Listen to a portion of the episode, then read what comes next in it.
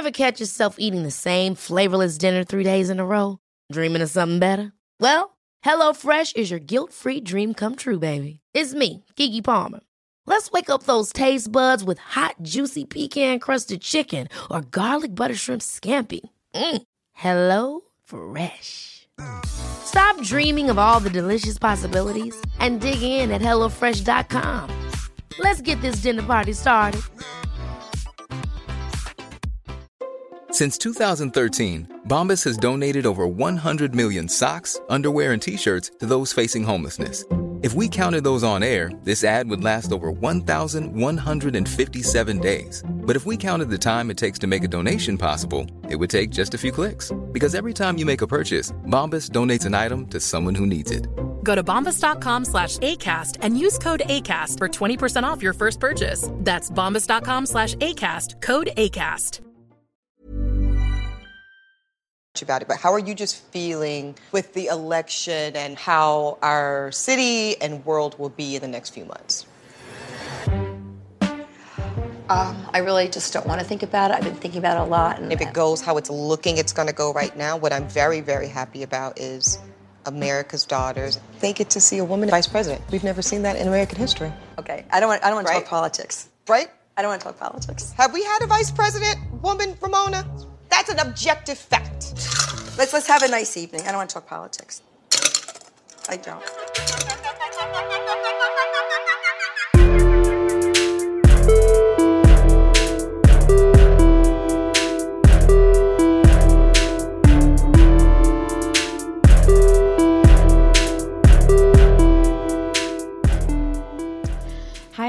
Everyone. Welcome to another episode of Everyone's Business But Mine with me, Cara Berry, Real Housewives of New York and Beverly Hills Edition. Uh, now is the time for radical transparency, and I felt, I have to admit, in watching this episode of RHONY the first time, I felt exhausted. I felt like I don't really want to talk about this. What do we talk about? How do I navigate this? This, that, and the third.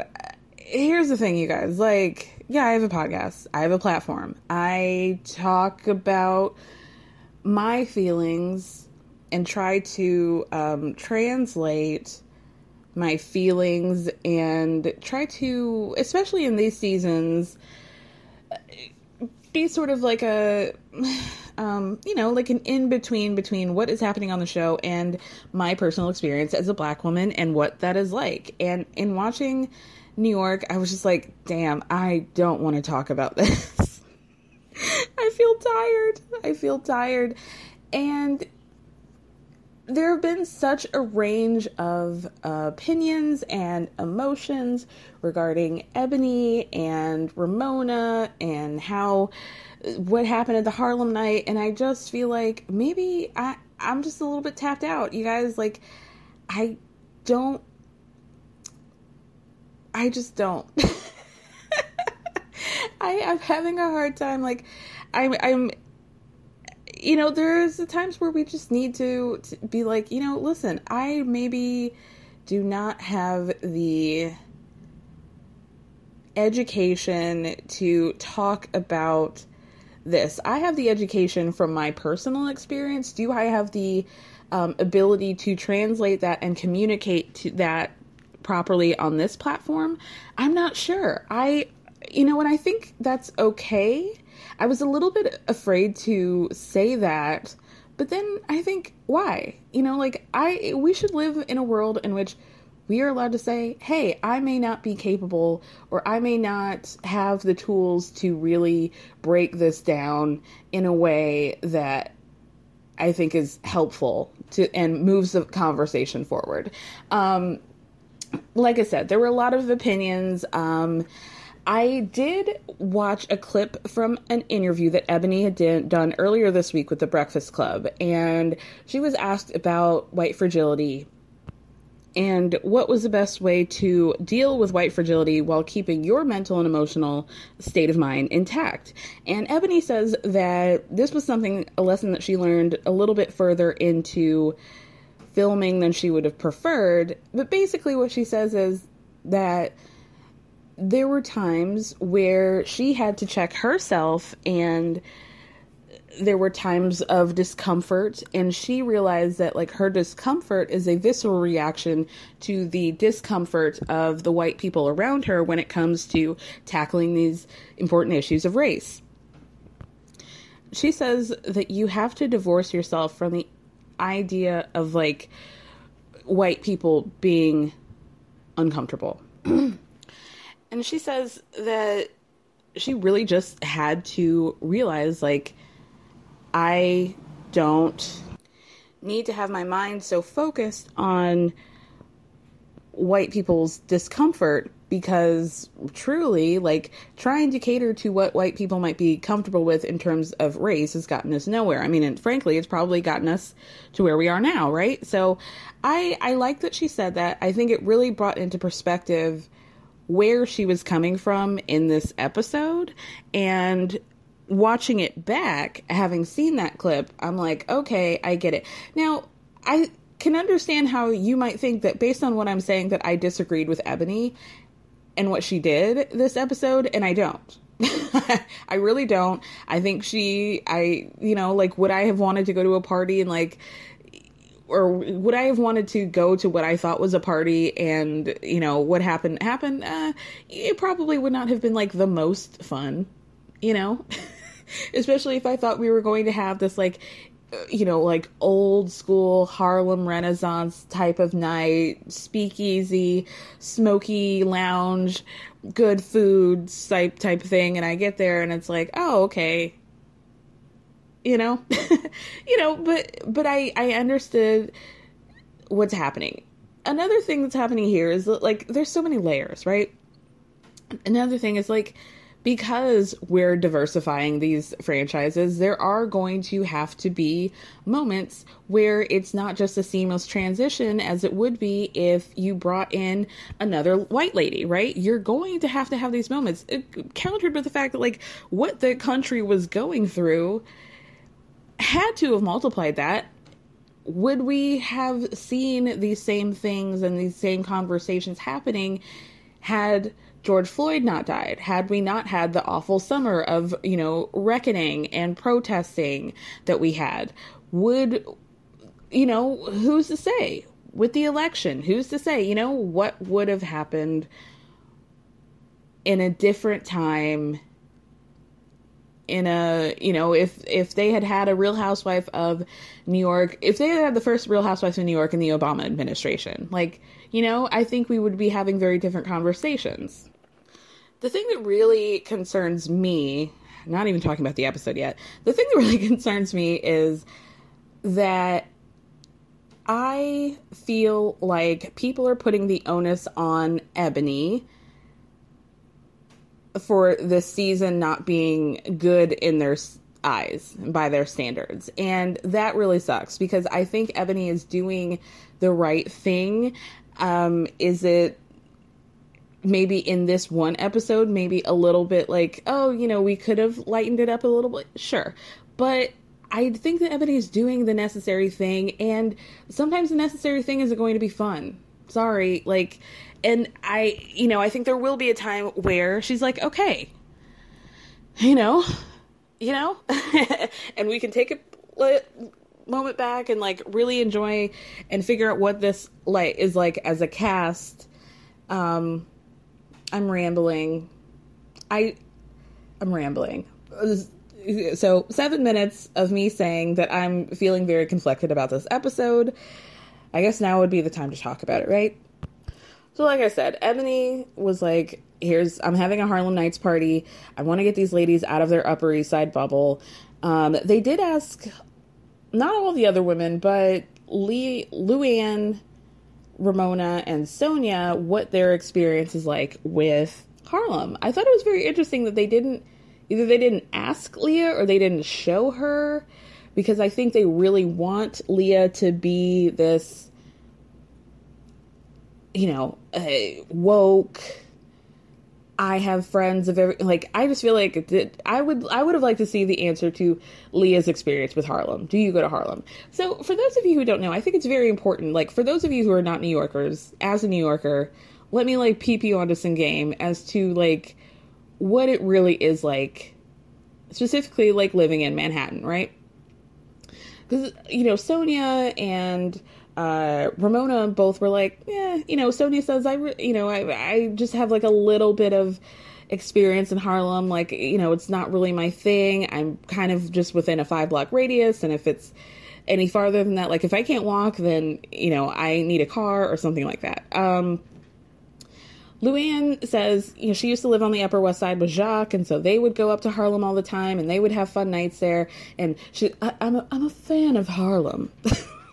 Uh, thank you, Har- Harlem. Thanks. I don't live in Harlem, guys, but Harlem, I'm sure, is, is so grateful to Luann de Lesseps for being a fan of of them. Um, after the century plus of, of, of incredible arts and entertainment, and uh, thank you, thank you, Luann. Um, Ramona, of course, was like, you know, I've never been. Now this is fucking wild. Now she says, you know, they've been all saying, well, not they all, Sonja and basically Ramona said, you know, people really just kind of stick to their own neighborhoods and they don't really go outside, and that is true to a certain extent. I mean, I think I'm also quite a bit younger than them, and I also have a job that uh, you know requires that I'm all over different parts of Manhattan, different parts, different neighborhoods in any given day, right? So I personally like I don't have that experience of like, oh, I I don't know what it's like to not be in other neighborhoods other than the one I'm in.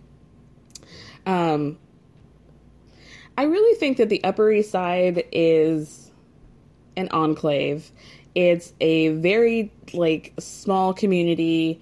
Their Upper East Side. To me, there are like two Upper East Sides. There's like their 60s you know east 60s upper east side and then there's like the 80s and 90s upper east side which i think is like slightly more liberal it's a little bit less uh, hoity-toity. I will say it is true that like usually if you live uptown you're probably not gonna be all that motivated to go downtown and vice versa just because it's a trek you know? It, you're reliant on the subway most of the time or you know the Lyft charges of surcharge up whatever i'm rambling here. The point is like are they right in the fact that they don't really explore? Yes. I mean we have seen this over the seasons of even last season where leah had her party downtown and they were acting like it had been this uh, trek to get 50 blocks downtown. And you know remember first season ramona was like i don't go to brooklyn and Jill was like, "Where do you think Brooklyn is? Ohio?" Like, oh, you know, Ramona's just very uppity.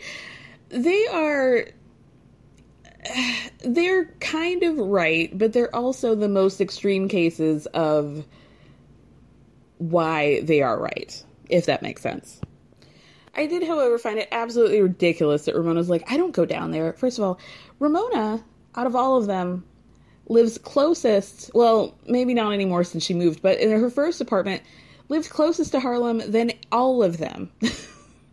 Every single one of them. And for her to have not ever been there in my lifetime is just like fucking wild to me. I mean, she did say that she had been to a restaurant on East in East Harlem, but that's a very different vibe than like the West Side Harlem. So anyway, these women are supposed to dress in like old school Harlem nights kind of way. So of course Luann is like full Giovanni X Cruella, like the Cruella de Vil line for Giovanni. Um, the the red dress and the black girl. She's so extra. Um, this is also our first episode with Bershan, who, if my memory serves me correctly, she was. I feel like she was announced prior to Eboni as a potential new housewife, but then things got kind of weird, and then Eboni became the first one. Like the news came out about Bershan first, but Eboni is the one who got the official Bravo announcement, and then it just things kind of got weird, and it seemed like is she going to be a housewife? Is she going to be a friend of? Obviously, we know she's not a full time housewife at this point, so I guess she got friend of status. And I'm wondering like why that was because there was a lot of hype, and then it just kind of died down in favor of Eboni, and I thought that was very strange. But um, this is our first experience with Bershan. I'm just gonna say it right now. My I saw a lot of people being like, "Oh, I fuck with her. She's great. She's awesome." I didn't really feel that. I have to be honest with you. I didn't really feel a whole lot. Not really one way or the other. Like, she seems like a perfectly nice lady. Um, I like her husky voice, and I don't mean that in a shady way. I, I genuinely did. Um, and that was really it. I didn't really. She didn't really move me one way or the other, you guys. Sorry. So they all do like a quick drink making lesson before dinner, but Ramona's like asks the bartender, "Can you guys can you take a picture of all of us?" And then she notices because Eboni invited her friend Natalie, who we've seen a couple times now, um, that it is Luann, Ramona, and Sonja on one side, and Eboni, Natalie, and Bershan on the other. Ramona clocks that immediate and was like, "No, no, no, we can't just have this like." separate but equal segregated picture like we got to mix it up. And then here's like the folly of being like should we do like one on one no we can't do that. Like one or the other. And like no we have to find like a, a, a perfect combination. So they ended up instead of just lining up together there's like two rows and you know there's like should we do two and one? Should we do like two whites, one black here, one white, one two. You know, what's what is the most um, woke combination of uh, three women, two different races. Leah and Sonja start whispering to each other, like, dang, Ramona really seems to think to be overthinking this. And, oh, I don't. Mm. well, at least she's thinking, you know? At least she's thinking. Um, so they all sit down, and Eboni starts off by giving all the women a an individual candle, a personalized candle based on their personality from the Harlem Candle Company.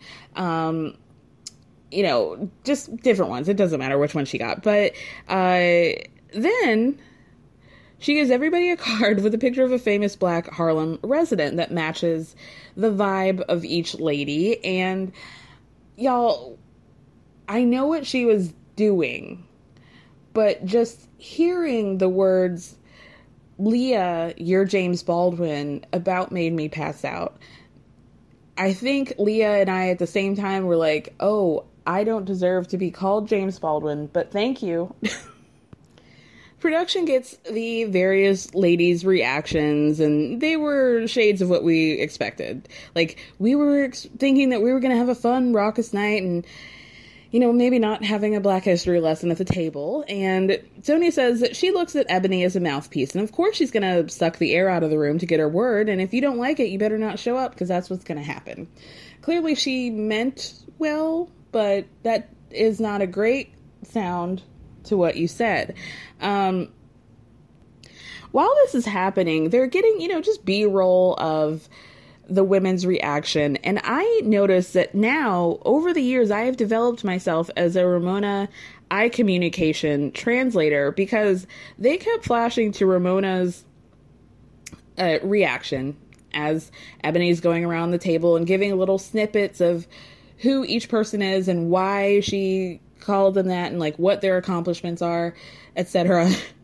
you guys know like a baby doll that you get from a dollar store, the ones that have the eyes that are supposed to be like naturally opening and closing, but eventually because they're so cheap, like only one of the eyes closes and it just ends up looking like a scary situation like there's a spirit inside that doll that's what ramona looks like when she is trying to get out of a situation and really thinking hard of how to do it. It's the same face that she made season one when you guys remember this is one of my favorite scenes when Alex there was going to be a, a girls' dinner at Jill's house. Alex invites Simon.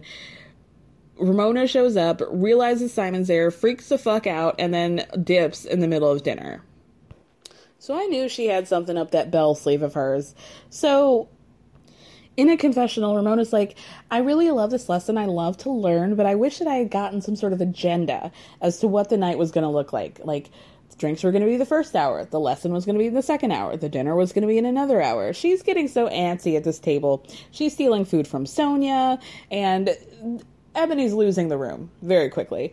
In a confessional, Leah actually says, I'm a little bit surprised that Eboni's not take understanding or realizing that she's losing everybody. Um, Rashawn, excuse me, Bershan speaks up after Eboni gives everybody their cards, and she says, You know, I really appreciate this. And oftentimes, you know, black history gets brushed under the rug. But then she totally goes like, skirt. She goes left and is on some like, We're all one. We're all the same.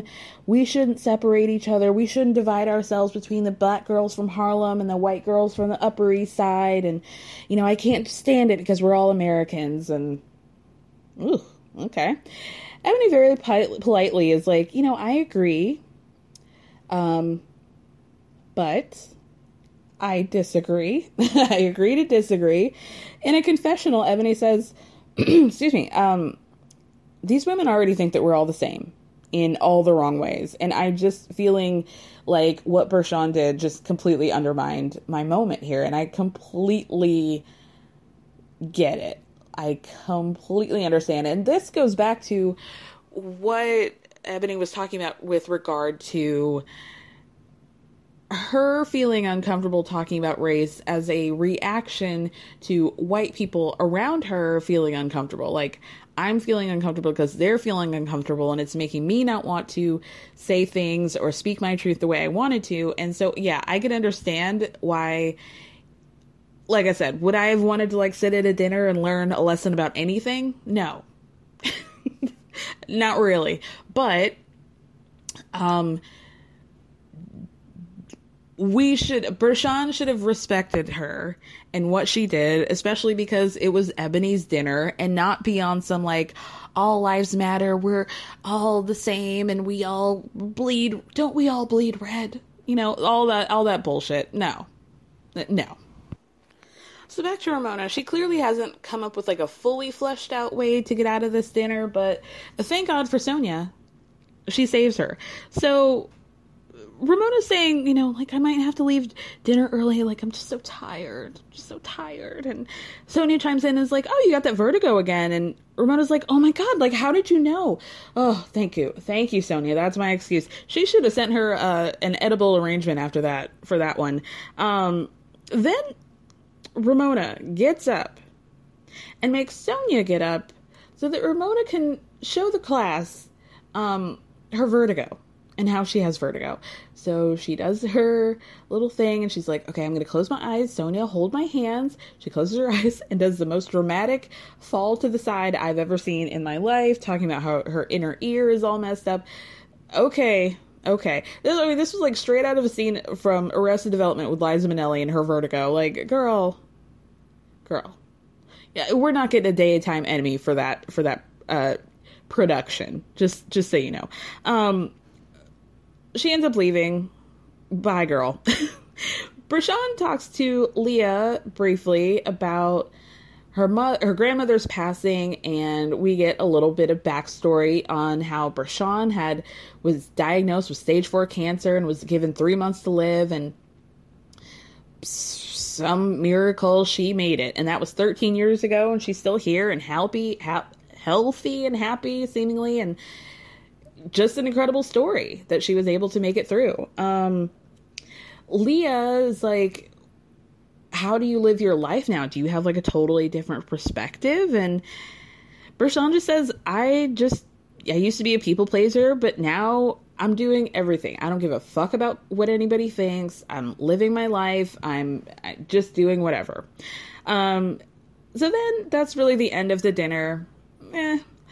The next day, Leah meets up with Eboni. Leah, for some reason, is dressed like Marcia Brady. She's got like the two clips it, right at the front of her hair and the like a 70s vibe turtleneck situation. And um, Eboni starts talking about how she was proud of how the night went. And it kind of seems like she was trying to figure out. It seemed like maybe she knew because she said, I noticed that Luann wasn't really being her normal, you know, bombastic self. So she's trying to figure out, like, do you know anything? So Leah tries to gently tell her that the women basically had a hard time accepting what she said and says this is a thing that I did not like oh, what Leah said. It she's basically like using terms that she shouldn't use like oh you're intimidating and i would be afraid to go up against you and you know i don't want to go come up against you and like you should just be aware of your power and that is like fuck off. You know, like to act like her passing around some cards was like her being intimidating and like basically kind of intimating that the women are just feel like they can't communicate with her because of whatever the fuck. You know what I mean? Like just think like, oh, you know, like maybe you should just like dim your light and adjust a little bit so that these women can digest what you're taking that they'll want to be friends with you because right now you're like kind of riding a thin line here and she's like trying to be like, oh, you know, like I love when my black friends talk about race. I can talk about it all the time, but you know, it's not for everybody. And I just like I thought that was whack. Do I disagree with the notion that there should be space to okay, so like we're coming off of this Hamptons trip where a lot of things happened, a lot of conversations were had, and there was a lot of unpacking that needed to be done. Can I understand the desire to be like, okay, we're out of that. Let's move into a different environment and like get to know each other and you know, do I get it? Mm, yes and no. Here, here's the thing. Now that I'm talking about it, I, have come to a, a conclusion, and I think where we are is we're in this sort of like no man's land of what do we do? What is the second step? What is the second step of after we address all of these tough issues? How do we then integrate a an environment that is positive for everybody and I think that is what everybody is struggling with, both on the show and fans of the show. I, I think it's like there's really no precedent for like what do we do now you know? And i think that is what's making things very complicated and very layered. Because eboni does not have or i don't, I don't want to put this on eboni. These women don't have the foundation of a friendship to like go back to. Like we have these conversations and now we're there's nothing to really go back to in terms of a relationship foundation. And so I can understand why they might feel like, "Oh, this is a little bit heavy-handed. Why won't she just let us have fun?" And Eboni is at the point of like, I, well, I don't really know these ladies either, and I'm seeing how they're reacting to issues with race and and conversations surrounding race and she doesn't know what to do with it either you know and it's just very complicated so at the table with Leah, Eboni says that after George Floyd's murder, she really had shut down and was like, I'm not teaching anybody anything. But then she felt like she was not fulfilling her purpose and that she had to do her she had to do Eboni. And she would have done the same thing. She would have had the same conversations with a group of black women. Um, so then we get a scene that was like very nice and poignant, but just I don't want to say it was like a throw in scene because I actually do I, I liked seeing this and I liked seeing Luann be so vulnerable and to have this conversation with Victoria about addiction and their family. I actually thought it was like really nice. It just really didn't have anything to do with the episode, but I liked it. Um, so like I said, Victoria comes over to Luann's apartment and she is also sober. I think she said she had been sober for about a year and a half at that point. So Luann's talking about how proud she is. I did notice that she did slip in, like, do I think I'm going to drink again, or do I know if I'm going to drink again? I'm not sure. Um, like, it does seem like she's kind of opening that up, which is. I, I'm not really here to like really judge anybody's sobriety journey. Like, it's tough. I get it. It, you know, there are points where you think you're stronger and you can do it and everybody's sobriety looks different and you know, if Luann can drink and she can do so responsibly, more power to her. If she can't do it, great. Then she knows that she needs to be sober and hopefully she has the tools to maintain that. Um, but it's a little hard for me to see her say, like, oh, I don't know if I'll have a drink again. Now, when in the very first episode of this season, she was talking about how she knew she couldn't do that. And she it was just like not a good way for her. So that concerns me a little bit. Um so and I also found like Victoria to be very eloquent and very mature about everything. And honestly, like in terms of you know, Victoria and Luann's relationship, it's always seemed very like they like each other and they kind of respect each other on a friendship level. But I, I just found all of this very interesting. And the way they spoke with each other was um, very equal. It, it, felt like they were equal um, people. So Luann is kind of mentioning that she wants to maybe talk to Sonja about her drinking habits, and um, Victoria gives her some advice, and then they start talking about how it was with Victoria growing up. And basically, she was saying, you know, the entirety of the show, the entirety of like my year 8 to 18 year of age, that makes it so clunky. you guys, I just have to say, I don't know what's happening, what demon has been inserted inside of me, but I have not had a proper night's sleep since in several days and I it's showing. So just bear with me. I'm I'm sorry. I'll I'm to get it together. I'm to try and sleep as much as I can this weekend and and be a different woman on Monday. so back to Luann and Victoria. Basically, they are realizing that they have had parallel lives in which their adolescence was having to deal with alcoholic family members. And Luann, I thought this was like so wise and introspective and not really something we see out of Luann. And Victoria even said, like, I just wish that you had been honest when I was growing up. All I wanted was for you to this is what I thought she was like so great is that she said all I wanted was for you to acknowledge that things going around us were crazy. So Luann says that she realized and she it took her a long time to realize that her father and the impact that her father and her father's drinking had on her is like a river that runs through her and it's affected her whole life and she's starting to connect the dots on his effect on her. Um, I thought that was like, wow, that was like, I I really felt that.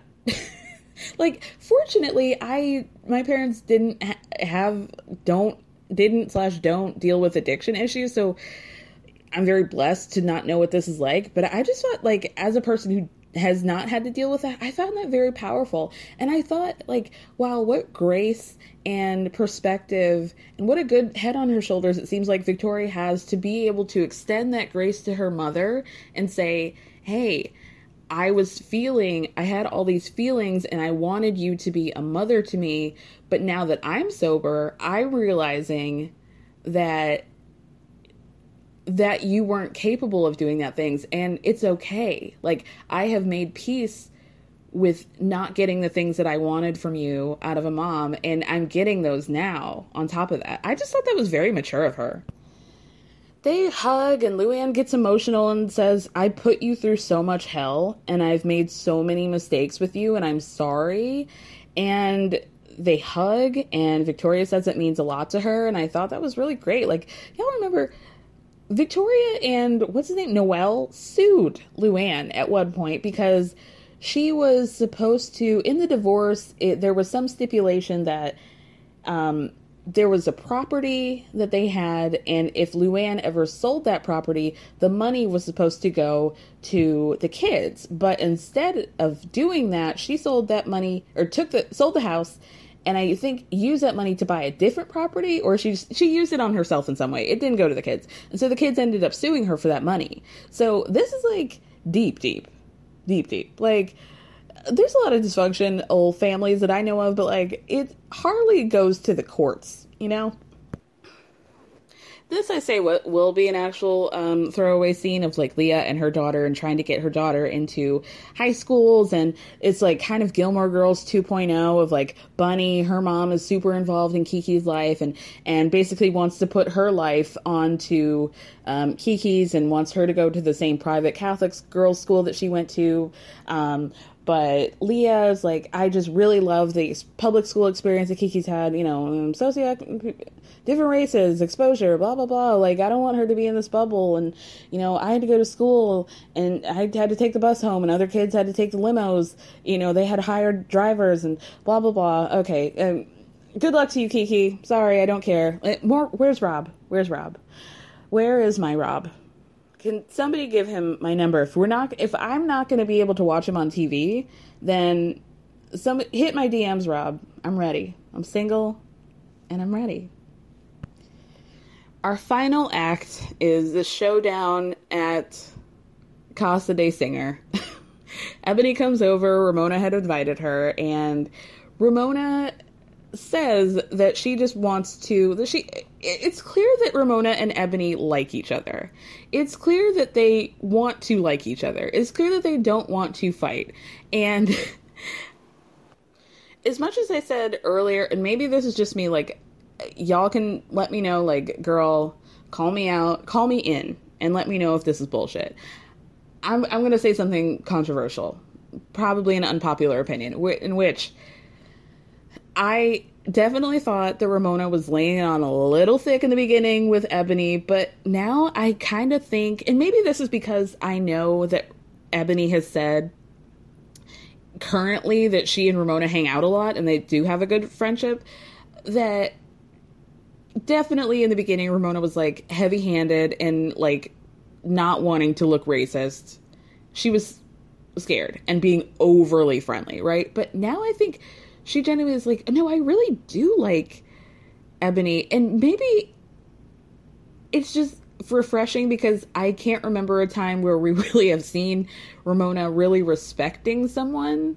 Um, because I feel like if take the blackness out of it, like if somebody had had an issue with Ramona, anybody had had like not that she and Eboni have had issues. What am I trying to say? I feel like if Ramona, if things had been different, if this, if we're not talking about Eboni, I just feel like she wouldn't have invited her to her home to like try and get to know her better. You know what I mean? She would not have invited somebody else. So I really do think that she does.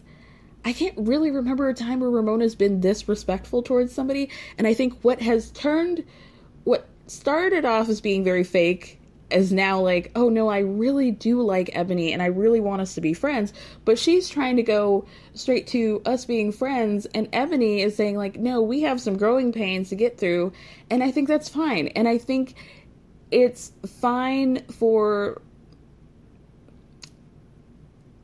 It's got to be hard to accept, but I think white people need to understand that there are going to be times where you're going to be tested or you're going to be maybe tested is not the right word, but there are going to be some growing pains and there are going to have to be uncomfortable conversations. And I understood where Eboni was coming from and being like, I like you too. We kind of see each other, but I just want to be really sure that this is a soft place for me to land before we go any further. So Eboni and her dog go over to Ramona's house. Eboni asks Ramona how the Harlem night was for her, and Ramona says, You know, like you really took it to another level, and I just appreciated your attention to detail, which is a very political answer to um, I really didn't like the education and I had to fake vertigo to get out of there, but I really like we're talking about everything else. Loved the flower arrangements. It was a beautiful setup. You really have a great eye for design, and I don't want to talk about anything else.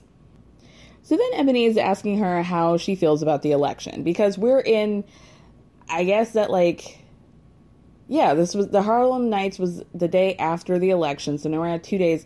So we're talking. This is Thursday. We found out Biden won on Sunday, right? So, but this time at this point, we were all like, eh, you know, it's probably going to go in Biden's favor, but you know, Lord, Lord, the time and hours I spent watching news television, just being like, okay, what's the news? what are the updates we're getting from Pennsylvania? Oh, here's the election official coming out and saying, how many votes do we have? How many votes are they going to count? How many votes are going to be released in the next three hours? And what is that going to mean? And I'm checking lists and everything and calculations. And okay, at what point can we say that it's too that it's a, a, sure thing. Pennsylvania and Arizona, God, that feeling, you guys. I'm like literally getting goosebumps thinking about it. it's like the stress the stress. So while they're having this conversation in this beautiful high rise, like my ass is like sitting here, like, oh, uh, can I take a quick, um, quick bathroom break while um, homie's doing all his calculations on the board over at MSNBC? Anyway, so Eboni was like, well, how would you feel about having, you know, a woman vice president? And Ramona immediately was like, I just don't want to talk about politics. I, I don't want to talk about it. I don't. I don't want to talk about it. And so Eboni's like, well, we've never had a woman vice president before, right? That's an objective fact, Ramona. And Ramona's like, literally, she's getting up to the bar, putting ice in what looked like champagne. Like she doesn't know what the hell she's doing. She's just like making her hands busy. I'm getting up. like I'm trying to get out of the situation and self soothe. In a confessional, Eboni says that she made the concerted effort to think about the one thing that they could possibly have in common with regard to this election. And she thought, okay, well, the one thing we do have in common is that we're both women and that she has a daughter. And I just felt like she could, we could find common ground in at least the fact that there was a woman in a highest or one of the highest places of power in politics. We, I thought we could genuinely bond up on that. I think the thing that pissed people off is that, I mean, could we get to like the brass tacks of like, this is Ramona's home. You probably should not make the host uncomfortable, and you probably should not like keep yourself from laughing.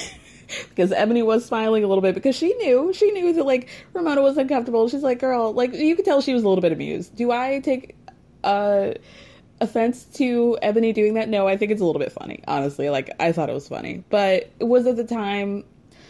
I don't know. I don't know in a confessional, Ramona's like, well, why can't we just like get to know each other? Avery says, just peel back the layers. Why can't we just peel back the layers and get to know each other?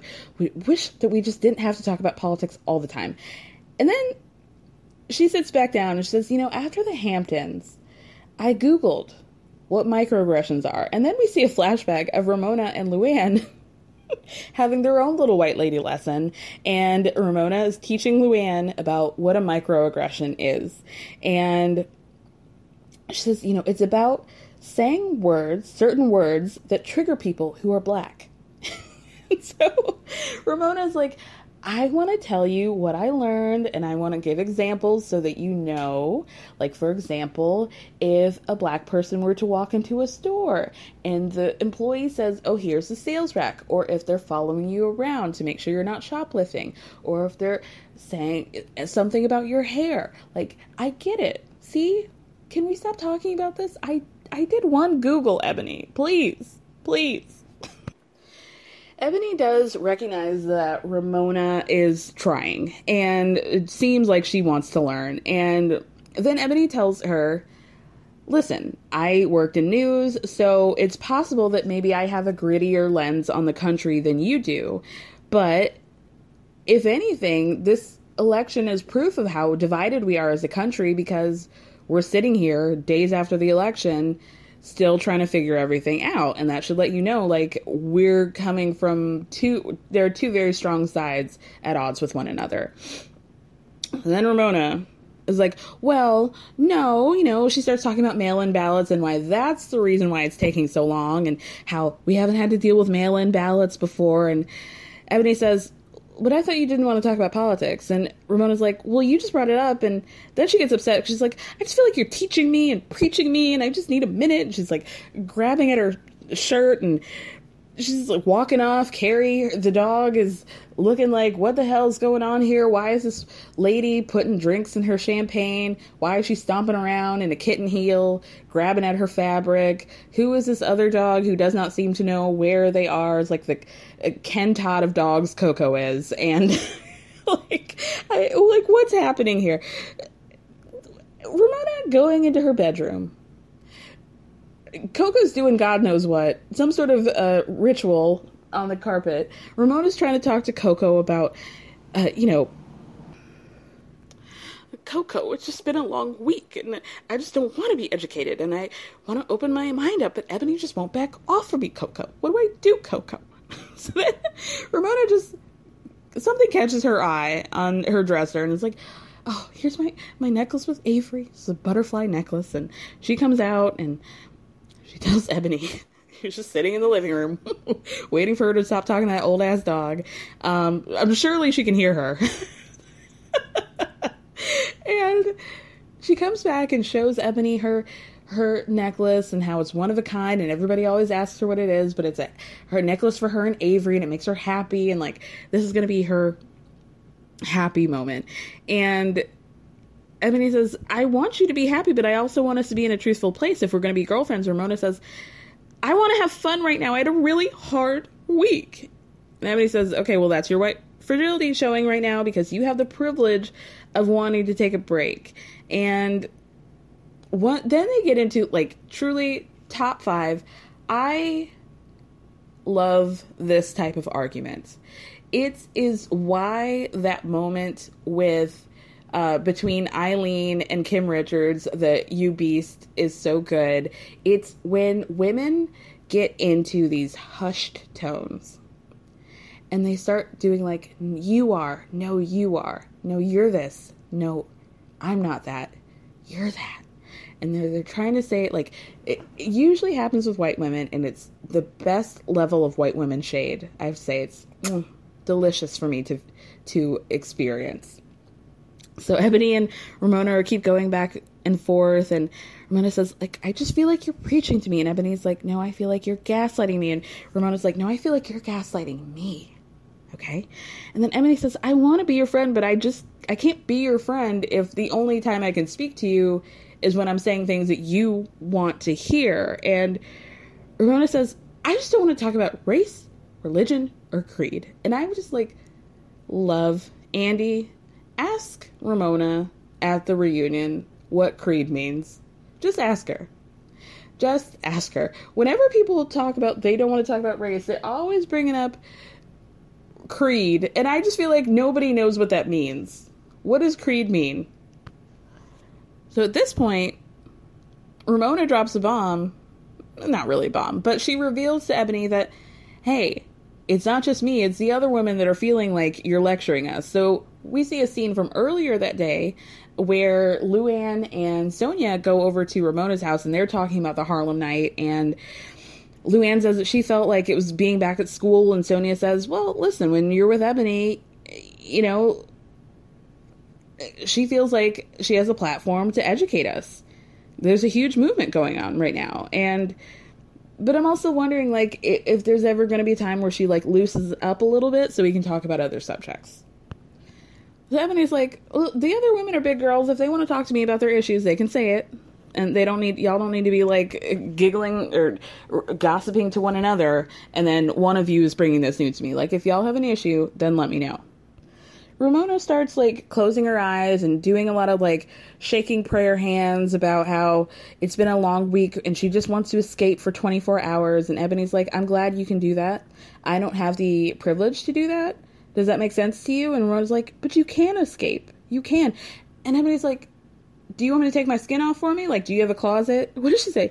Do you have a coat closet for my blackness, Ramona? and then it gets weirder because Ramona's like, I just felt attacked and I just, I'm trying to understand. And Ramona brings up how I want to talk about how E.J. Walker was the first black, first millionaire and she was a black chick. and Eboni corrects her and says, it was CJ Walker, not EJ. It was CJ, Madam CJ Walker, for those of you who don't know. She um, came up with like the first uh, hair care, like the perm care, not the curly perm, but like the straightening perm. And yeah, first black millionaire. Um, but then when Eboni corrects her and says, "Oh, it's CJ, not EJ," I'm just like, oh, why are you correcting me? She like freaks out, uh, rolls her neck, and like starts Im- imitating Eboni, correcting her. And Eboni's like, "I didn't do that. I did not. That's not what I did. That's not how I reacted. Like, don't say that. I was rolling my and rolling my neck and wagging my finger at you. That's not what it, what happened. I just told you her name was CJ, not EJ." Hey, I'm Ryan Reynolds. Recently, I asked Mint Mobile's legal team if big wireless companies are allowed to raise prices due to inflation. They said yes. And then when I asked if raising prices technically violates those onerous two-year contracts, they said, "What the f*** are you talking about? You insane Hollywood ass." So to recap, we're cutting the price of Mint Unlimited from $30 a month to just $15 a month. Give it a try at mintmobile.com slash switch. $45 upfront for three months plus taxes and fees. Promo for new customers for limited time. Unlimited more than 40 gigabytes per month. Slows. Full terms at mintmobile.com. Many of us have those stubborn pounds that seem impossible to lose, no matter how good we eat or how hard we work out. My solution is PlushCare. PlushCare is a leading telehealth provider with doctors who are there for you day and night to partner with you in your weight loss journey. They can prescribe FDA-approved weight loss medications like Wegovy and Zepbound for those who qualify. Plus, they accept most insurance plans. To get started, visit plushcare.com slash weight loss. That's plushcare.com slash weight loss. This episode is sponsored by BetterHelp. As we all know, when it comes to everyone's business, I like to mention it all, but when it comes to mine, I like to keep things a little bit closer to the chest. But that method doesn't always work when it comes to your mental health, and we all need a way to purge and get it out. Therapy is a safe space to do that and to figure out how to work through whatever's weighing you down by learning positive coping skills and all the tools you need to help you be the best version of yourself. BetterHelp is entirely online, designed to be convenient, flexible, and suited to your schedule. So you can just fill out a brief questionnaire to get matched with a licensed therapist, and you can switch therapists at any time for no additional charge. So get it off your chest with BetterHelp. Visit betterhelp.com slash everyone's business today to get 10% off your first month. That's betterhelp, H-E-L-P dot com slash everyone's business. So Ramona's like, well, whatever, Walker, Walker. And everybody's like, no, it's not whatever. And Ramona's like, okay, you know what? I'm going. It's lovely to see you. Thank you for your great gift. As if she's going to leave her own apartment. Where are you going, girl? Where are you going? Um, so Eboni says, listen, like, we don't have to do all that. It's admirable that you knew the first uh, millionaire was a black chick. And I was like, I just feel like you're always correcting me, like you're a teacher, and I, I just feel like I'm with the teacher. And then Eboni's like, okay, before I leave, I just want to bring up something that Sonja said to you about posting a picture of me on social media. And Ramona's like, oh, whatever. Sonja just wants attention. She just like, whenever the attention's not on her, she, she just doesn't like it. And so she said something bad about me, you know, blah, blah, blah. But she's standing up and she's actually wagging her finger in a very like teacher lesson mode. And Eboni's like, oh, look what you just said that I was teaching you. But look, look at literally what you're doing right. You're standing above me, wagging your finger, talking about this, that, and the third. So they give up, Ramona gives up the ghost and she, falls onto Eboni and she's like, I just want to like you. And she's like, I do like you. And, you know, like we're friends. And I, it's fine. I just wanted to let you know that it was CJ and not EJ because I know you're going to tell your friends. I know you're going to go to some, uh, you know, Trump women boat party and you're going to tell one listening ear about CJ Walker. And I just want to make sure that you get the name right. Okay. And, you know, Eboni closes out the episode and says, overall, this was a shit show. But, you know, I'm glad we've come out on the other side. And I'm looking forward to the next episode. I think we're they're going to Salem, and I'm looking forward to that. Does Bershan go to Salem? I'm not sure. I guess we'll see. All right, moving I, on I to the night before the trip. Hills. I called Kyle and I'm like, "What have I gotten myself into?" Like as excited as I was to go, I was scared too. But I also have my sister there. Okay, I have Lisa there. I've met Erika several times, and my buddy over here, Thank my you. English girl. And I'm not English. You and I, I'm hello. Connecticut, goddammit. And, And Dorit, the British girl, yes. I'm not yes. English. My husband is English. Just from Connecticut. Whatever. All right, let's head on over to Beverly Hills. So I have to admit, you guys, I was delayed in watching the episode, and so I had seen a few people expressing their opinions about Crystal and Crystal and Sutton, and I feel like I watched a completely different episode from a lot of people. I'm still Team Crystal all the way, but more on that later. Um, so we start off the episode. Crystal's doing some sort of like toy drive, I guess, and Kyle Kyle's there out there in the driveway, and Kyle apologizes for the night before eating too many dumplings at dumpling night. Now, this is one of the I've always like found Kyle to just be like really a not not much of a factor for me.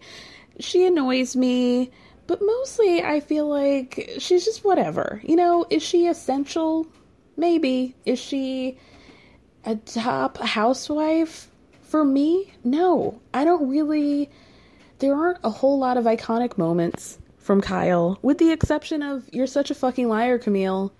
Like, she really doesn't give us the hot shit that you would expect from an OG. Like, a, you know, even I could regretfully even say that Vicki is more iconic than Kyle. If we're gonna be, if we're gonna do like a hierarchy of the OGs, the OGs that were, you know, around in the past few years, Kyle would be in the bottom of that list for me. Maybe only Ramona would be under her. But anyway, apologizing for eating dumplings is like, girl, that was the one thing that I really liked about you. That was the one thing that I really enjoyed. She probably only had three. Like, she's acting like she had 50 and she was tossing and turning at night and, you know, just like felt so guilty. Like, she had taken ripped the dumplings out of Crystal's children's hands and like was just like, nah, nah, nah, mine, mine. But you know, it was probably honestly, she probably had like two and a half. And I was like, oh my god, I ate too much. Sutton does um, live up to her promise of uh, Erika requesting her to pick her up in her new Bentley, and Sutton does come up and get her. What? Wow. that was a weird sentence, and I apologize. It was clunky. It was. It took you on a lot of turns. I'm not going to edit it, so here we are. I'm sorry. Um, Erika made a joke last week about Sutton. Can you pick me up because I'm a broke divorce bitch now? And so Sutton actually did pick her up. Thank you. I did it. Um, so Sutton calls that Bentley her divorce slash middle crisis car, middle midlife crisis car, and Erika's like, I'm just like, I, I, I don't, I feel like there's a lot. I was about to say something really stupid. I feel like there's a lot bubbling under the surface with Erika Jayne. Oh yeah, surprise, Kara. What I mean is this like pivot to nice Erika or humble Erika. At some point, we got when she was talking to Sutton during these spa scenes, she like really dipped into her uh, southern accent at points, and I just feel like, ooh, I don't like it. It just feels so fake. And y'all know I'm an Erika Jayne apologist, but it was never like, oh, she's really warm and like you guys just don't get it. She's a tough nut to crack or anything. I I just feel like she's kind of cold and that is her and that's okay. And I like that she was just like, yeah, I'm just not really I'm not going to be Lisa Rinna out here in these streets goo goo gagaing over every goddamn thing that you guys say and do. And you're just going to have to deal with that. And that's really why I liked her. Um, but now we're getting this like light and bright, fun girl. I'm with the girls, Erika, and I want to like it, but I just don't believe it. And knowing what we know with the trailer that we got from the season where there's a showdown between Erika and Sutton, I am enjoying it for that because I like to know here's why I'm sick, you guys. I like knowing I like to see the lead up to the fallout, if you will. I like to see like knowing that there's doom and gloom ahead and I just want to see like the light things that happen prior to that. And that's really disgusting. But Sutton does surprise Erika with a trip to the spa. She bought it out and they went wild. On the way there, how funny was it that a they drove past like a open top tour bus, like the celebrity tour buses, and somebody yells, uh, "Don't divorce your husband!" And Erika, girl, if you don't get the fuck. um, so like I said, Sutton takes her to that spa, and she gives her a gift bag, and it comes with like pop chips and English toffee, a bottle of incense and myrrh, frankincense and myrrh, and cookies and candies. And Sutton says, you know, she understands what it's like to go through a complicated divorce and it's important to treat yourself. Apparently, to a Bentley. Um, Sutton asks Erika how she's feeling, and she says, you know, like I have moments where I feel really good and other moments where it's really lonely. And then Sutton's like, Have you even spoken to Tom? And Erika's like, Well, what is there to say? I'm sure he's very mad at me. This is like where she didn't really think this through. Like, of course, there are moments and there are times in people's relationships where they're just like, I've had enough. And there are times where people just walk out, never to speak to their ex partner again. But this just seems like very weird. And it just feels like why would you have never spoken to him? What happened that was so bad that you had to drop him off, pretend like you guys were married, get in your car, go back to the house, pack your shit, and never speak to him again? Because he's an asshole? He's been an asshole your entire relationship. It just. Like, clearly there's gotta be something more to the story. So they start talking about how they were both married to very wealthy and powerful men and how they are stubborn and they require a lot of attention. And Erika says in a confessional that Tom can be very mean. And we get to the same flashback clip that we saw last episode of um, them at dinner with the Van or the Vanderpumps, Lisa and Todd, and Todd, Ken, Todd, Lisa and Ken. Forgetting about them already. Vanderpump Rules got to come back. I'm I'm about to forget Lisa Vanderpump entirely. Um, so that dinner that they had with like the couples, and Tom was saying something to Lisa like, you know, you're bright, you're beautiful, and Erika interjects and says, and you're intelligent, and you know he snips at her again and says, excuse me, like I'm speaking. This is my turn, and it's awkward and uncomfortable at one point, Erika starts to talk about how Tom was so tough with his first two wives during their divorce. She's like, I would be surprised if I got a Bentley out of the situation. Then we head on over to Crystal, and she's taking a boxing class in her backyard, and she's talking more about her struggles with her body image and how she was, you know, feeling like she wanted to get her body back after her second child and all of these things. And how she likes to work out and she likes the routine of working out because when she doesn't work out, it really fucks with her body image. And out comes Zoe, Crystal's daughter. Wow. Oh, I mean, we'd certainly met her before, but wow, what a debut! I'm gonna I'm gonna call this her official debut on Beverly Hills, and I loved it. Famously, I love children that are terrors. Um, this is why I love Portia. Um, this is why I, you know, like quietly stand a lot of the um, housewives kids that you might not expect. And I'm not going to say who they are right now, but I just say that like I like the idea of like a, a rich, spoiled child just being just like stepping on the scene and being loud and proud and just generally horrible people. I really should unpack that, but not not today. Not today. Um, Zoe comes out with one boxing glove on her hand, and she's like, Chris Crystal's like, "Hey, why don't you? Do you want to help? Do you want to like come join us? Do you want to work out?" She's like, "No, I don't want to get sweaty, and I don't want to have to take another shower." Fair enough. Fair enough.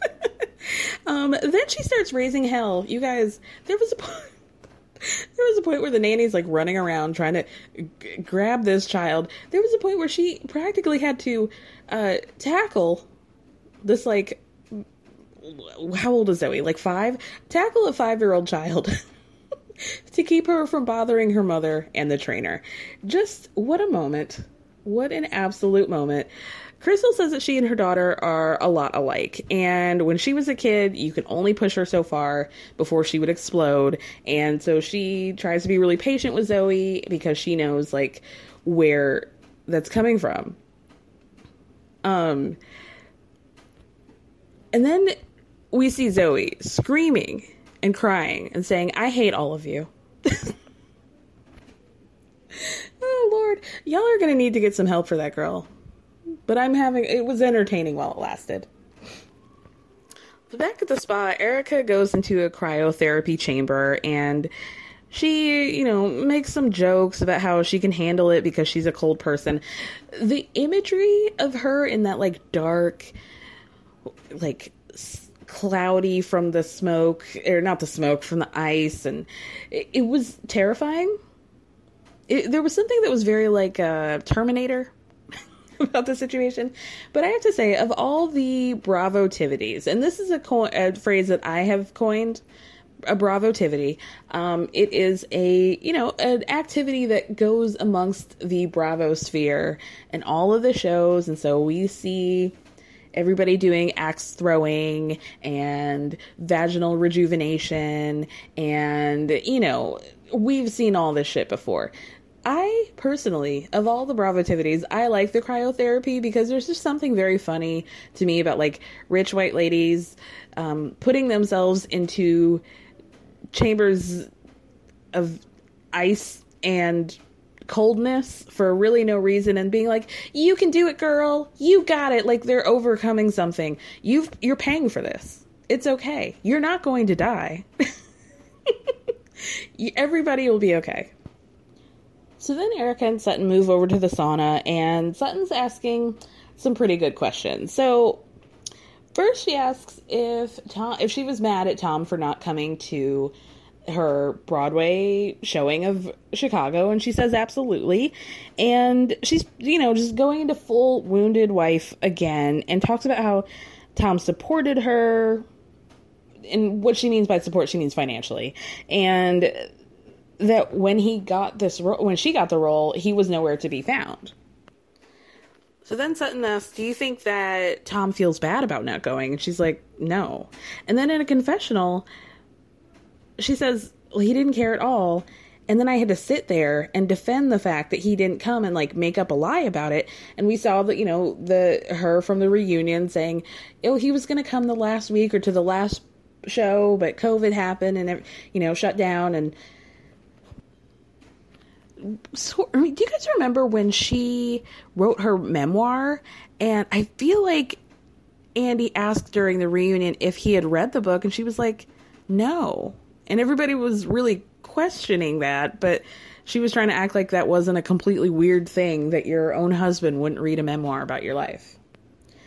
So then, cut back to Erika in the confessional. She says, you know, I had to make up that lie about him and why he didn't show up to uh, to Broadway, and then you know, ask me if I felt loved, and she is kind of claiming or framing this Broadway situation as though it was the culmination of all the hard work she did and all the financial support that he put in, and she's confused as to why Tom wouldn't have wanted to see that all come together, and then she says, you know, I know I don't have the type of marriage that Kyle and Dorit have, and that's really the hardest to reconcile. But then I'm thinking, like, but you knew that.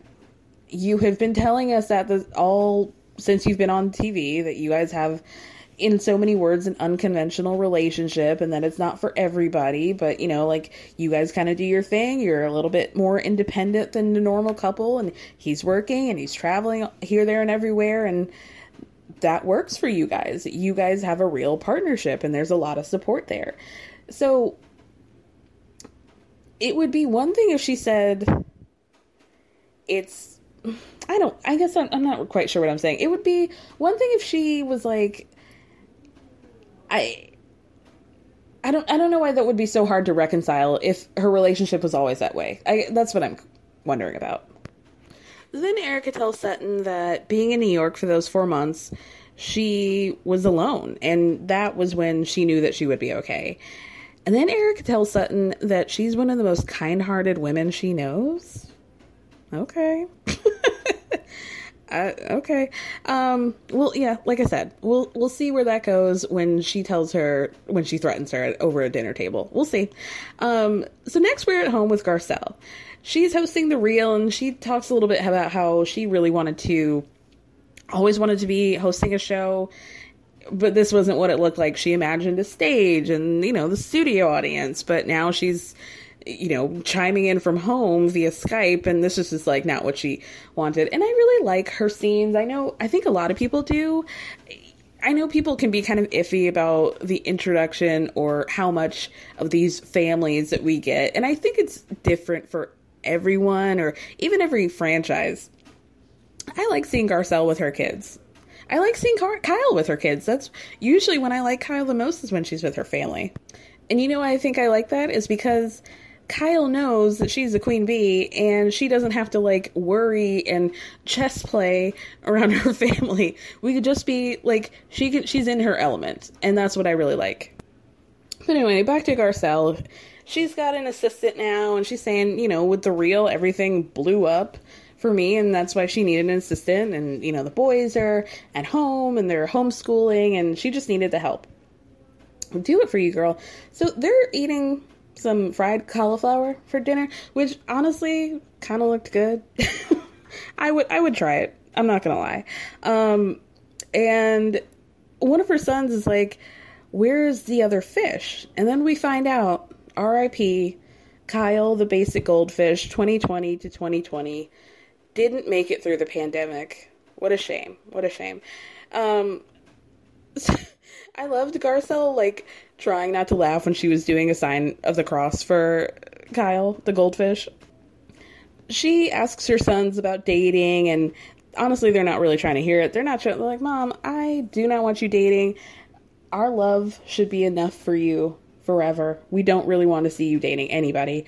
And Garcelle brings up a really interesting point about being a having kids that are children of divorce of um, she worries what they absorb and what they take in and take on and how when one of the boys was younger she was um, kissing him goodnight for bed and he said you know when i'm with you i miss dad and when i'm with dad i miss you and she wants to date not only for herself but for the opportunity for her boys to see what a healthy relationship looks like but back to the fish i love that when the son realized that the fish that died was Kyle and not Dorit, he was like, "Oh, I don't care about that fish." so then Garcelle says that if Brad Pitt comes along, all bets are off. Like, I hear what you guys are saying, but I'm gonna get me some Brad Pitt, and I gotta say, I love the idea of that. I really like that. I can we make that happen? Who do I need to get on the call? Our next scene, we see Erika go over to Lisa's and pick her up, and they're driving around. Another driving scene in this episode. It's like housewives and cars talking about, you know, how their children are dating grown ass men. But before we get to that, um, Erika tells Lisa about how she had gone over to Garcelle's the day before. and if Sutton was asking the pretty good questions, Garcelle was asking the damn good ones. She starts by, by saying, like, hey girl, um, I heard that Tom was spotted out with a 60 year old blonde woman, and Erika is just very nonchalant about it. And it's like, well, it's possible, but I don't know if that's true. And uh, then Garcelle's like, was there any infidelity or a third party involved in your divorce? And she's like, not that I know of. and in a confessional, Erika says, Listen, this is not the first time that I've heard about him being with women, but listen, if he is out here still trying to get pussy at 81 years old, then hats, hats off to him. But is that true? Because I feel like, am I hallucinating a time where she blasted him on Instagram for cheating on somebody? Like, I feel like within a week or so of the divorce announcement, we got like a really shady post. You know what? Pause. Let me see where the dates line up with this. Okay, yeah, thank you. I'm glad I looked that up. So, we all know that she announced the divorce filing on election day, November, right? So, this article from People came out in on December 18th of 2020, all about how the literal title is Erika Girardi filed for divorce beca- from Tom because she believes he was quote cheating on her. And then the article goes on to say that the reason she divorced Tom is because he was cheating on her with multiple women. She's known about his infidelity for years, but she wanted to try and save the marriage. When she was performing her last week on Broadway, he left her high and dry and was frolicking around town instead of supporting her and attending her shows. She realized she would never be a priority uh, to him, and that was her breaking point. The split was a long time coming. The lawsuit just coincided with her decision to leave him. So I say, get your story straight because we as Bravo fans know, okay, sure, they film in the moment, and that was what, you know, a couple.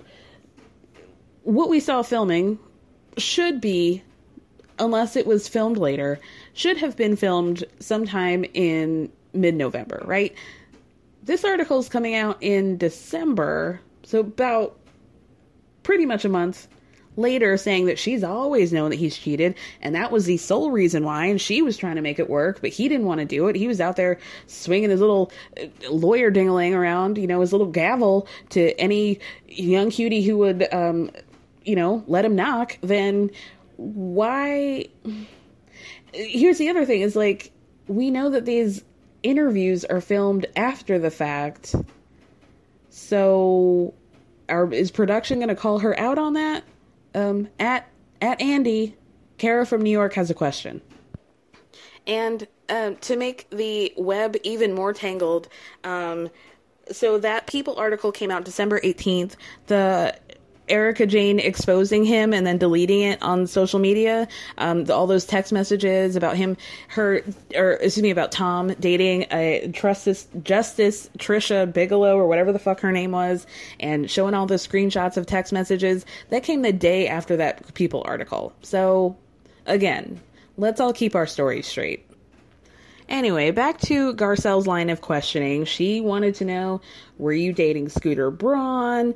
And what's going on with that? And did you meet him at a sex shop? And Erika's like you know i also saw this line or the headline about me dating um, the guy gleb from dancing with the stars but i haven't seen either of them in four years so i don't know what anybody's talking about. And then she says something about suing. For for what? For what she says she's got a lot of on her hands. I'm like, yeah, girl, you really do. You got a lot of a lot of bookings coming up under that docket under your name, and they're nothing having to do with uh, dating rumors, girl.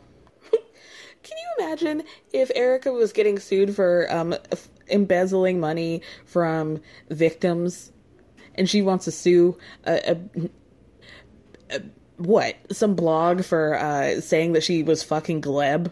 From Dancing with the Stars. Girl, get the fuck out of here. Anyway, Lisa cannot wait to change the subject, and frankly, I guess neither can I. And she's like, "Oh, you know, um, I just wanted to let everybody know that my daughter is dating Scott Disick. My 19 year old daughter is dating a man, um, quite literally twice her age. He's wow, we see a flashback of Lisa on the Tahoe trip from three weeks earlier, where Lisa is trying to make plans about we need to go, we have a family dinner, bring your dad, and Amelia whispers, like, oh, I'm going to um, go out on Halloween with, and then she whispers, Scott. And then it was almost like a little bit of a fourth wall break where she hangs up the FaceTime and she's like, "Oh, well, okay." And then the camera kind of like shuts down like, "Okay, scene's over." Like you you knew. If she was for her to be like, "Oh, well, I I asked her about it first and she said that they were just friends, but if you asked about it, clearly there must have been something that you knew, but she was saying that she was asking about it after the Halloween part. There's too much. There's too much going on. I can't think about this too deep. The line, the you know, again, the timelines don't match up. Clearly, she knew that they had been dating longer than the public knew, and if she didn't, then there would have been no reason for her to whisper Amelia. So anyway, she's continuing this like, oh, I just believe my sweet, sweet young daughter who said that they, she was just friends with a 37 year old. Like, I'm trying to imagine if I had um, told my mom, hey, I'm hanging out with this 37 year old dude and we're just friends, she would be like, what do you mean? What is that? Who is this man? I'm calling the police. Lisa says she only knows Scott because of the Kardashians and she's nervous about it, but I think she's nervous in like an excited way, like, ooh, how am I to get in on this? Erika says, listen, there's nothing you can do about it. The more you push Amelia, the worse it's to be. Lisa brings up that Harry dated an older woman and he was actually married to her. And uh, don't they have a child together? I think they do. And Erika says, well, I was with Tom and I was 28 and he was like 50. And then, and then the Chiron shows a picture of Tom and Erika and it says 28. And she's like, you know, she was 28, he's 33 years older.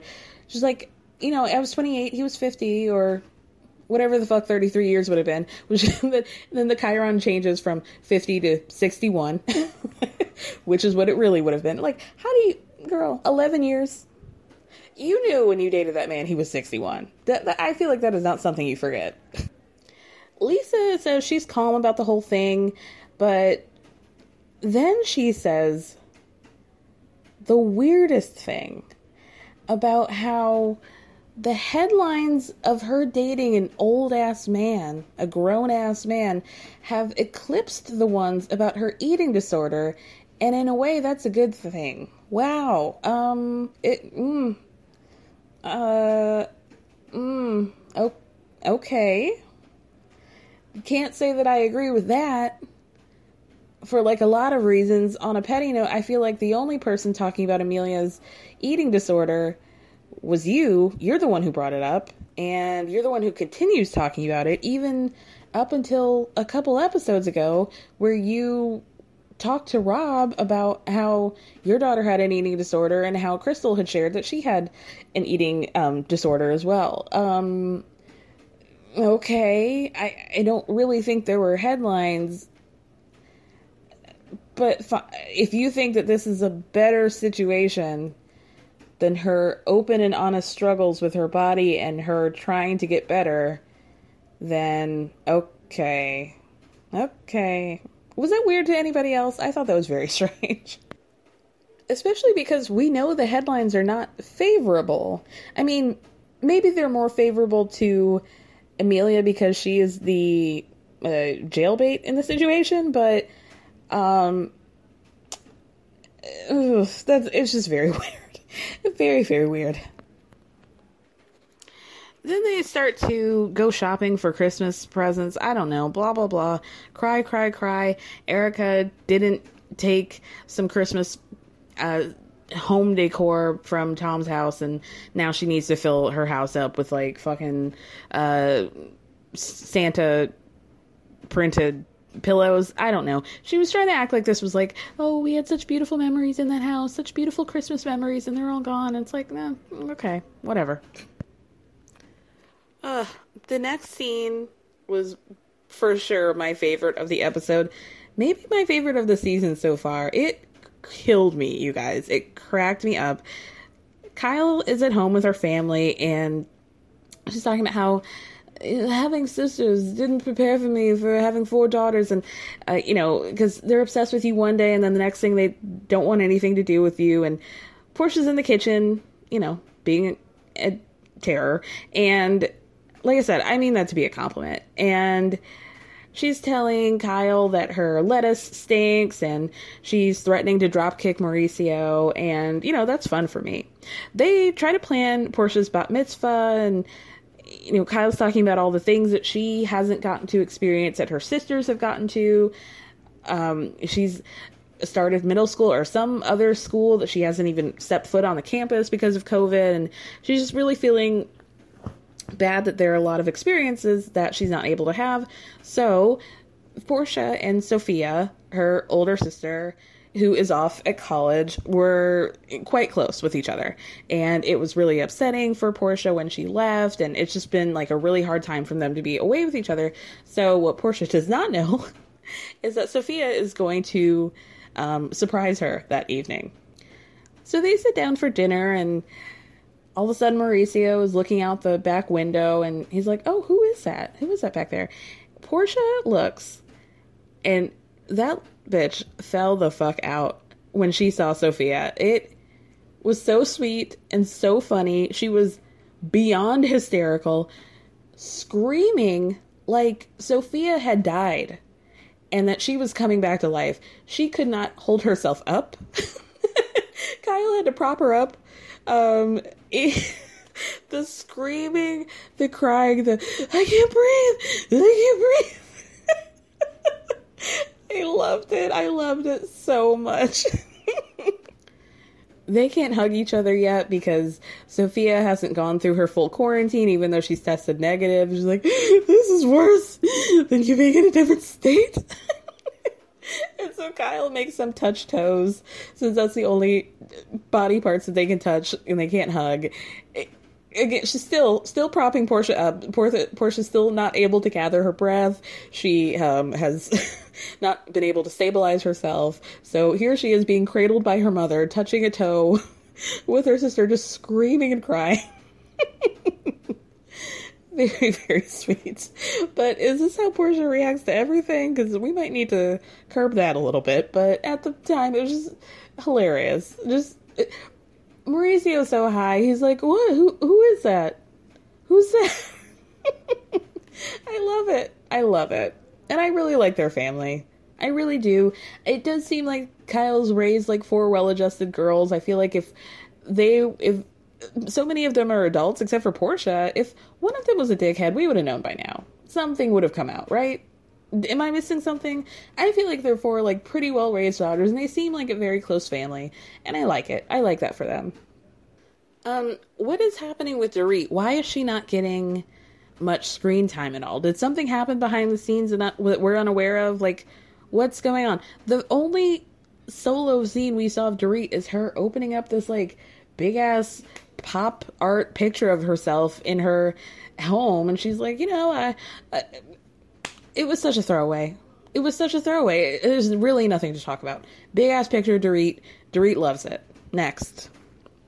Um Sutton goes to pick up Kyle.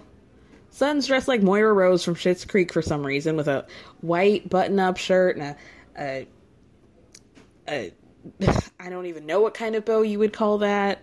It was like uh, cartoonish. It was um, abrasive. It was a lot. Uh, it was just a lot of look. I don't know that Sutton can carry off a lot of look. She might. I think Sutton really needs to play around with her look, but this wasn't. Playtime's over. We're, we're going to put this one in the closet. We see Kathy and Crystal in another car, and they're just making small talk and Crystal's talking about how her mom is not much of a chef, but she does make a traditional Chinese soup and, and Kathy's just sitting in the back seat, uh, filing her nails with one of those like buffers and is like, well, you know, you could always judge a chef by his soup. is that true? All the girls get together, and Lisa at this point is like not even trying to hide it. She is like a pig in shit about the Scott and Amelia news, and She's like, um, hey guys, just wondering, uh, when I meet Scott for the first time, should I call him the Lord? Girl, I, I just rolled my eyes, by the way. Girl, okay. Um, Kathy, not quite sure if she was joking or not. She's like, well, yes, of course, and also you should curtsy. I just feel like Kathy doesn't know about Scott Disick being Lord Disick, and that's what makes me feel like she might think that he might actually have a title. that's what concerns me. I mean, technically he has like a certificate, but does she think he's an actual? I think Kathy might think that Scott Disick is an actual lord. There's no way anybody's explained that to her. There's there's not a chance in hell. Maybe I, I just don't think even Chris. I don't think Chris even explained it to her. I I, I don't know. I don't know. Kyle's the only one saying the truth, and she's like, he's too old. He's got three kids. This is not a good match. so then we get production asking all the wives what they think about it. Would they let your, their daughter date uh, an older man? And, you know, Kyle and Garcelle are like, absolutely not. Sutton is like, ah, would steal her cell phone, lock her up in a closet, and spank her. Eric is very blasé about it and she's like, you know, I was that older daughter or that daughter dating the younger man, so what can I say? And um, Kathy's like, well, know, I know a little something about having um, daughters in the public eye, so um, it could be worse, you know. it's like, well, yeah, yeah, it could be worse. now that we know about Kathy's shorthand, I'm absolutely picking up what she's putting down, and I'm we're speaking the same language now. I got you. Let's be real, you guys. In another world, I mean, it is just a miracle that Scott Disick didn't turn into Rick Solomon 2.0. You know? Um, so then Dorit must have been in the bathroom or something. She comes back. Lisa's like, "Oh, we're talking about Scott." like, uh, do we have to? You're not dating him. Your daughter is. Why are you acting like this? So Dorit's like, "Oh, um, Mazel Tov," or or no, like where where are we all landing on where this is? Because it feels weird, but I'm not trying to rock the boat here. So, Mazel or nah? Kathy. Kathy, remember the they have got to get Kathy's mic up when she is speaking under her breath because that's where the real gold is at. Much like Sonja Morgan, when everybody's talking over her, that's when you really get the gems out of Sonja, and I feel like the same for Kathy. So Kathy says she she's under the impression that Mazel Tov means Merry Christmas. So production asks her again, "What does Mazel Tov mean to you?" And she says you know, happy celebrations, love, Merry Christmas. So Dorit turns to Kathy and's like, Mazel Tov is like, congratulations. And Kathy says, for what? Oh, you're not congratulating me. you mean it means congratulations. God bless. God bless us, everyone. Um, then Kathy tries to give some words of advice to Lisa, which is basically, you know, why don't you just tell her not to buy it? Don't be a cow that buys milk for free. And Kyle's like, that's not. It's why buy the cow if you can get the milk for free? Never mind. Never, just never mind, Kathy. um, so Garcelle tells the story about her son Oliver and his addiction issues, and this pissed me the fuck off because this was a conversation Garcelle had spoken about. It was a conversation she had spoken about on camera last season, but we did not see it. And it's also something that Lisa Rinna, I feel, used against Garcelle because she knew that that footage wasn't airing and wasn't telling the tr- full story. We did not get that footage until maybe, I think, after the season was over. And by then, people were over it. So, do you guys remember when Lisa was mad at Garcelle? because Garcelle kind of was like, Do you feel like there was any sort of that you hold any sort of responsibility for um, Amelia's eating disorder issues?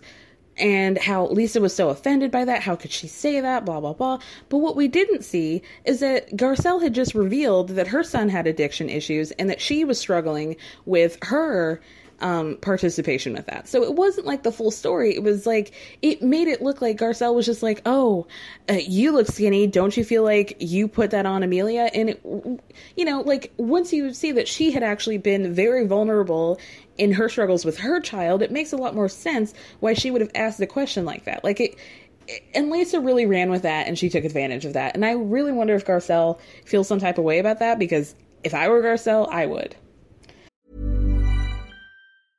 Ever catch yourself eating the same flavorless dinner three days in a row?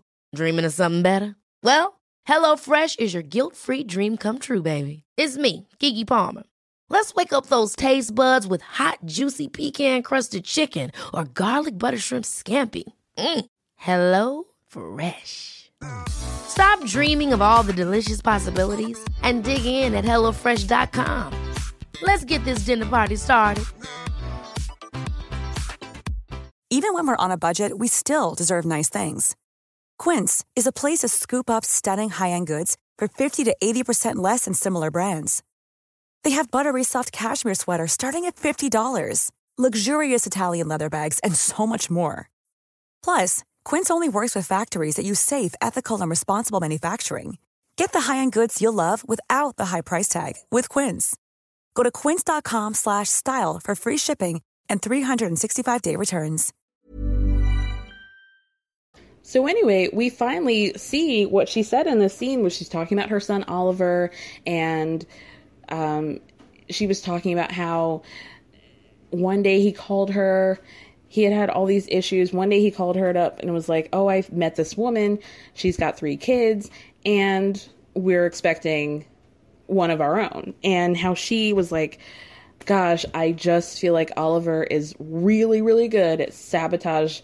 Sabotaging and blowing up his own life. But it ended up being such a blessing and how it changed his life and he's such a great father and how she can considers all of the, those children her grandkids and how maybe this could end up being a blessing for Amelia. And so Kyle, which is exactly what I would have done, I've been like, well, Lisa, congratulations on your new grandchildren. So, uh, I mean, I I like that she said that, but also it's like, well, you're talking about your experience as the mother, not.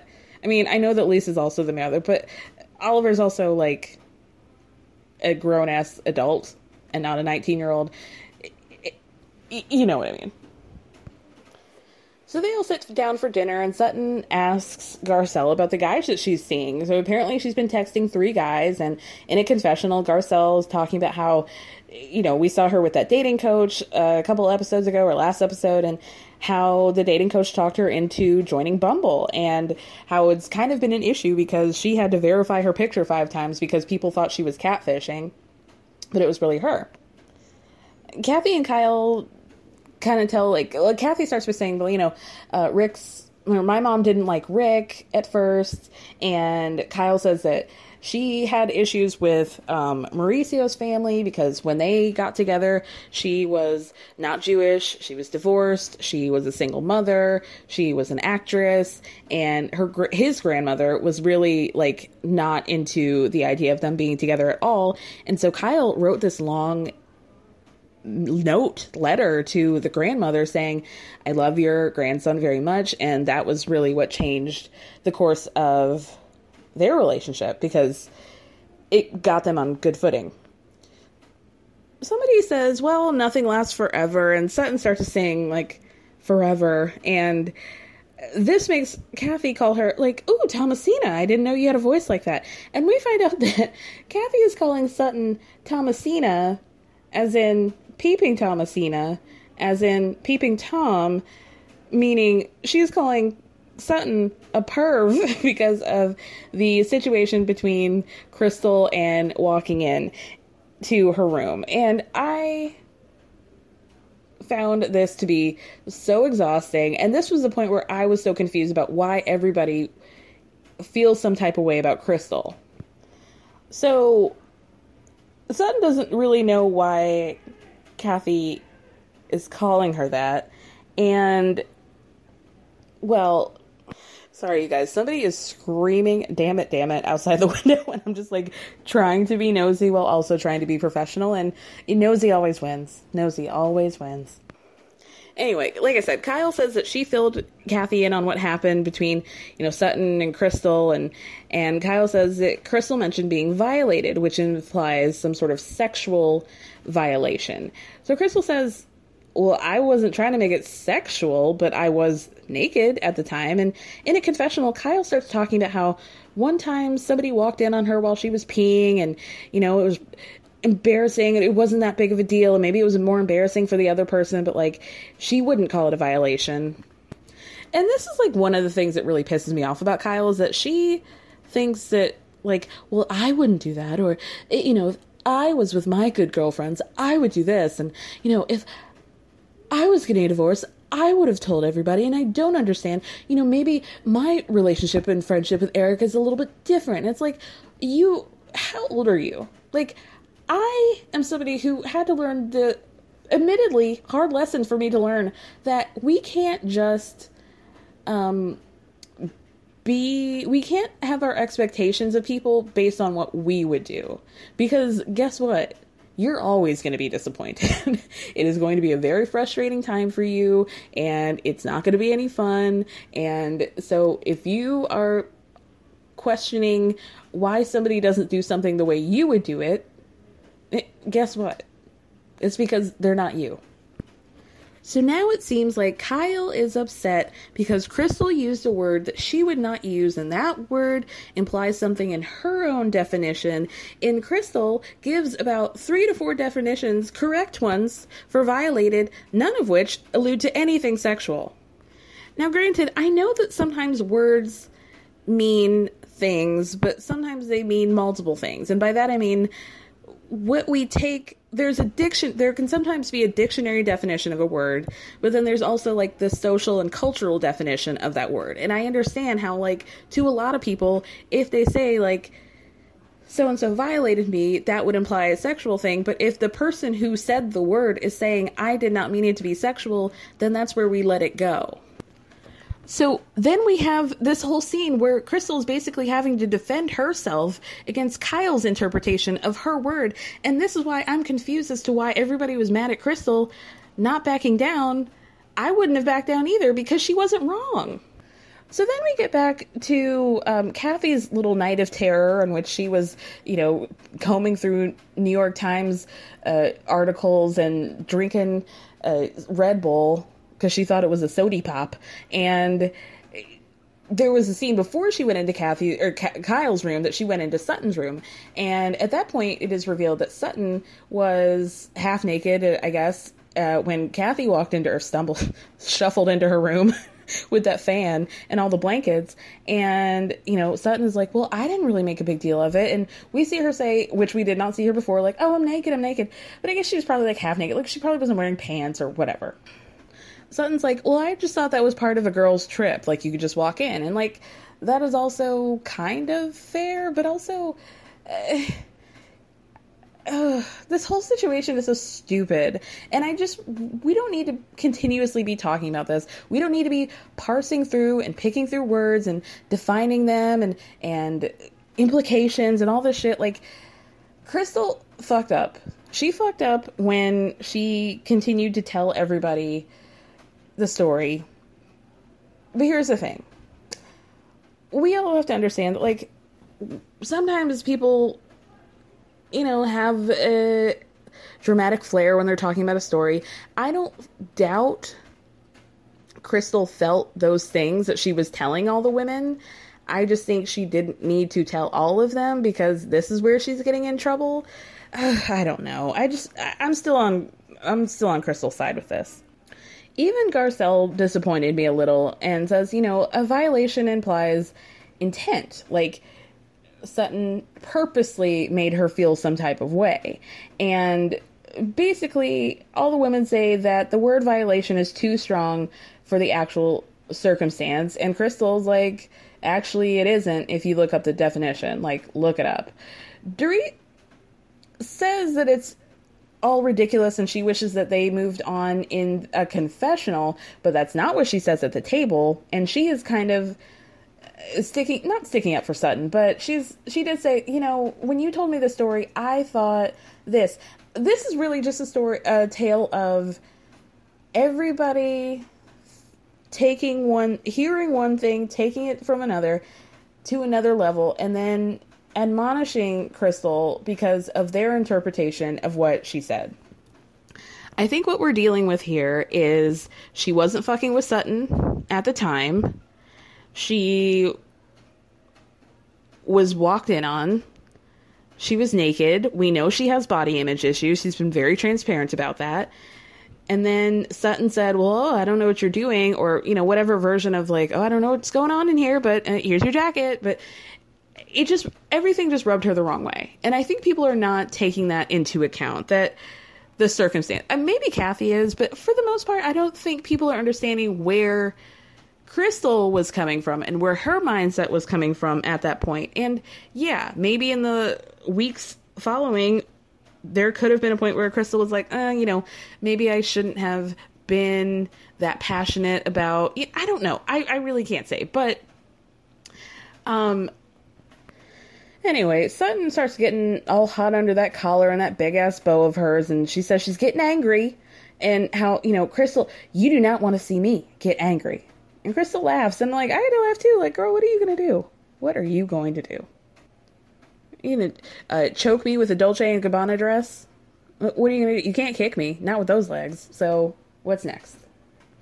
Then Sutton starts going hard about how, you know, I'm not gonna have you paint paint me out to be some kind of weirdo and Crystal's, you know, you need to stop telling people that I am. And Kathy's like, well, she did tell me that it wasn't really that big of a deal in the car, to be fair. And Sutton is like, okay, well, then everybody at the table needs to agree to that. Because now it's my reputation that's on the line. What what is your reputation? N- nobody's shopping at Sutton. I've never heard of anybody shopping at Sutton. Okay, I haven't even seen people in the Bravo Facebook groups going to Sutton like they went to um, Kyle by Alene too. No, what repu- reputation for what? How about your reputation of supporting Dolce and Gabbana, a fashion house that is largely um, homophobic? What about that? We talk about that. Crystal says something. Honestly, I can't remember, but then Sutton starts getting even more little. Um, I, I don't even like real ballsy and gets so upset that she um, creates a character named Mr. Poppins, who I guess is I don't know. She's like, "Whoo, I guess I'm just Mr. Poppins out here," and everybody's like, "Who the fuck is Mr. Poppins?" She's like, "Oh, I don't know. Somebody, with glasses." Like, okay, uh, uh, Mr. Poppins with glasses. So Garcelle starts to defend Sutton a little bit and um, say, you know, Sutton would never do something creepy like that. And Crystal's like, okay, well, let me make it clear. I did not think that Sutton came up came into my room to do anything weird. I said that to everyone, right? And Dorit says, Well, my conversation with Crystal was a little bit different. And we see there's a scene where Erika, Lisa, Dorit, and Crystal are in a truck, and Crystal's telling everybody what happened. And this is where she said that Sutton was being creepy. Kathy tries to bring it all in and says, Look, Sutton, you were dealing with moving stress at the time. Everybody's dealing with stuff. You know, even the night before Tahoe, I was scared to come on the trip and you know, I realized that I would have my sister and I called Kyle about it and but I knew she would be there and Lisa would be there and then she points to Dorit and says, "Oh, you know, I would have you, my little English girl over there." And Dorit says, "I'm not English. My husband is." Kyle's like, "She's not British." but you know what? Can we blame her for the confusion? No. Kathy's like, oh, whatever. Basically, this is a, a, game of telephone. Exactly. And this shouldn't have happened. In a confessional, Garcelle says that we live in a Me Too era and that we need to be more careful with our words. I'm like, okay, we're doing a little too much here. But Sutton says the word violated is going to be rattling around in her head for a little while. And Crystal's like, well, I'm not going to back down on that word. Sorry. Like, there's nothing else to say about it. It's done. And yeah, like I said, I'm completely Team Crystal. She, I, I said what I said. Okay. You guys obviously aren't going to take it, so leave it. If you're going to, I, I, I appreciate her for not backing down and being like, what she could have done has been like, yeah, guys, like I'm sorry, and and what would that have been? Then they all would have won, and for what? Uh, winning something that they had no place winning. Crystal is entitled, entitled to her opinions. Did she maybe over exaggerate? Sure. But also, what we're dealing with is people who took what she said, heightened it, and then brought it back on her for not communicating that correctly. And I just, I mean, if there are several people who, well, there weren't several people who said that. It was Sutton and to a degree Dorit you guys are just saying like, oh, well, you know, I wouldn't have used that word. Okay, well, she did. So live with it, you know? it's her experience. This is what happened to her. She felt some type of way. She didn't like it. It felt like a violation to her, and you have to honor that. And nobody was saying that Sutton's a damn pervert. It was weird, but that doesn't make her a perv. Whatever, y'all. Um, is that it for this week? Yes, that is it. I will catch you guys later next week. Hopefully they'll have episodes. I mean, when is the 4th of July? It's on Sunday, so yeah, it'll be fine. Um all right. Thank you guys so much for listening. Thank you for speaking.